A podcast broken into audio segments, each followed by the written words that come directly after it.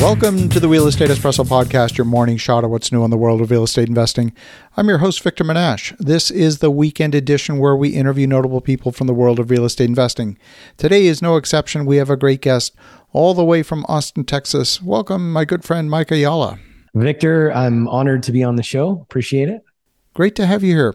Now, Mike, you have taken quite a journey from construction management to investing in mobile home parks and all kinds of different asset classes.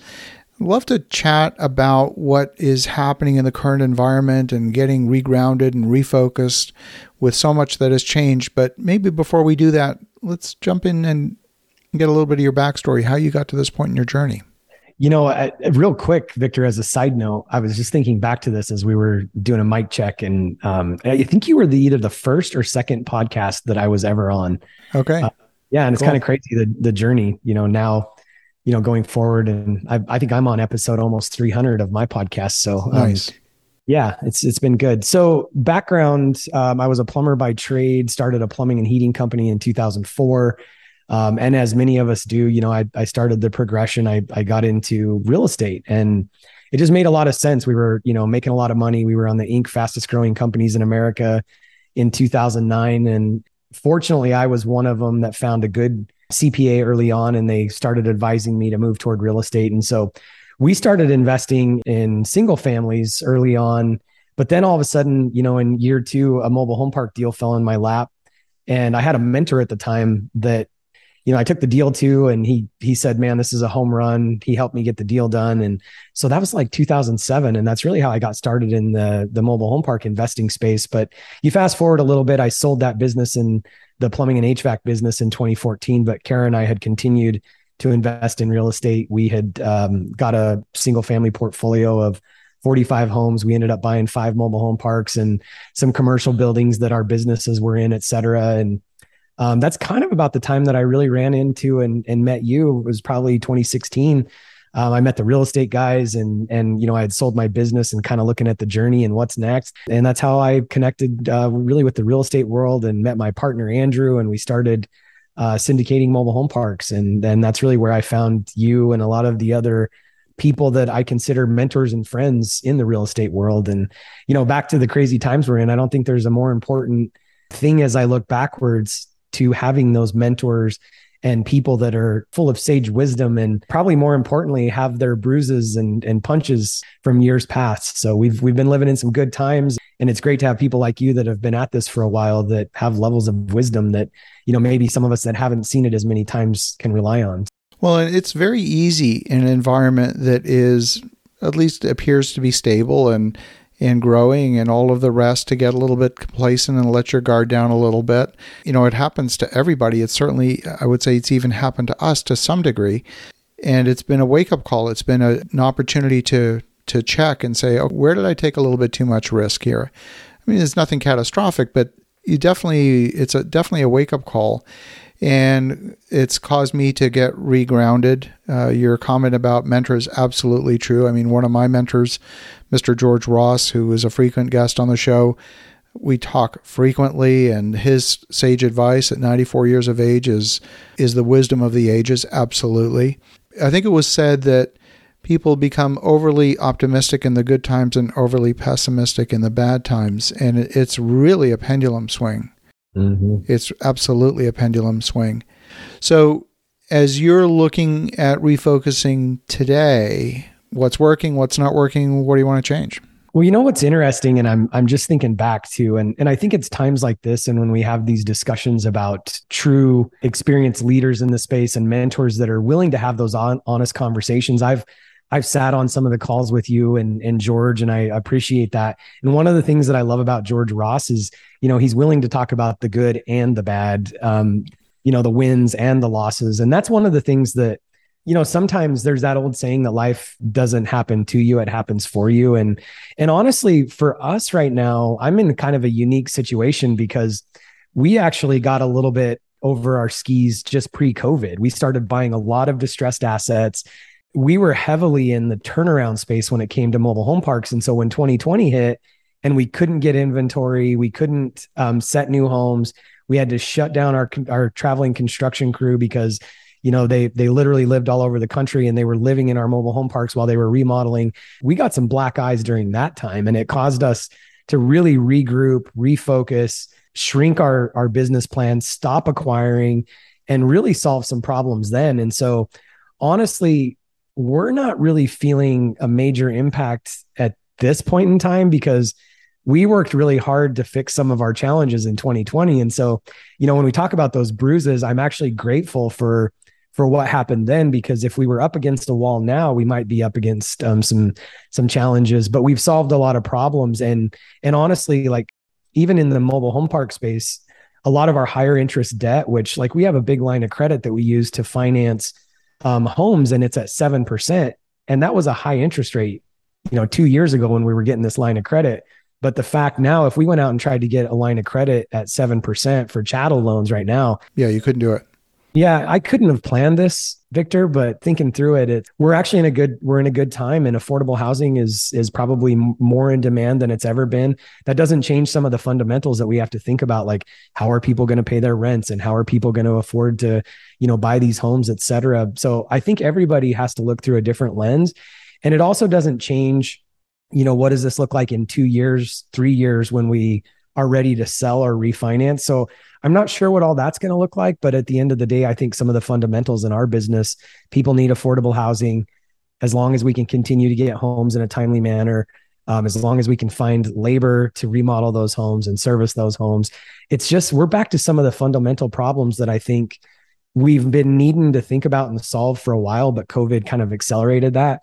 And I, again, I think it's some of the fundamental problems. It's labor, it's material, it's cost of capital that I think is really what's hurting us at this point.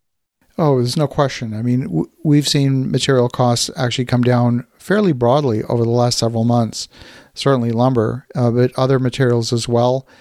And there are some materials that have gone up in prices, no question. But when I look at hard construction costs today, I'm not scared by that. I, I, I'm perfectly okay with it. I'm much more concerned about the cost of capital.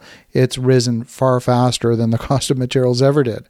And, and that's absolutely a bigger risk item it's caused us to put some projects on hold, projects that are very strong projects. But if you can't predict what interest rates will be in 24 months, it's hard to pull the trigger with confidence and say you're going to come out on the right side of that 24 months from now. Yeah. You know, and I have a really hard time reconciling in my brain. I, I wouldn't consider myself a, a, a financial expert by any means, but also I'm having a hard time reconciling like what does that look like because there's already demand and I think it's working. I think what the Fed is trying to do is is is literally working. But I saw a chart yesterday that builder sentiment is as low as it's ever been. And yet also buyer sentiment is as low as it's ever been because of affordability. So I don't know where this crosses. And, you know, I think on the other side of it, we still have a problem because affordability is an issue when it comes to housing, which again is our core space. But if if housing construction is being slowed and people like you are not taking on new projects, I don't know where this delta crosses. Where it's difficult is the Fed has changed their methodology, the Bureau of Labor and Statistics have changed their methodology, so the actual true cost of housing never goes into the CPI. They have this thing called owner equivalent rent, where there's an imputed rent to the 65% of the population that are actual homeowners. So those transactions never actually make it into the CPI. The fact that your mortgage rate has doubled and, and your mortgage payment might have gone from, I don't know, 1500 a month to 2500 a month, that doesn't show up in their statistics at all. And, and so it's a little bit misleading. And so even if those costs come down, it, it doesn't really help. It doesn't really help the CPI metric that they're looking at because it's not part of the measurement. And so that's where I worry a little bit that uh, these imputed rents are going to make it very difficult for the appearance of a fall in inflation to happen in a timely manner. I mean, there's a massive time lag.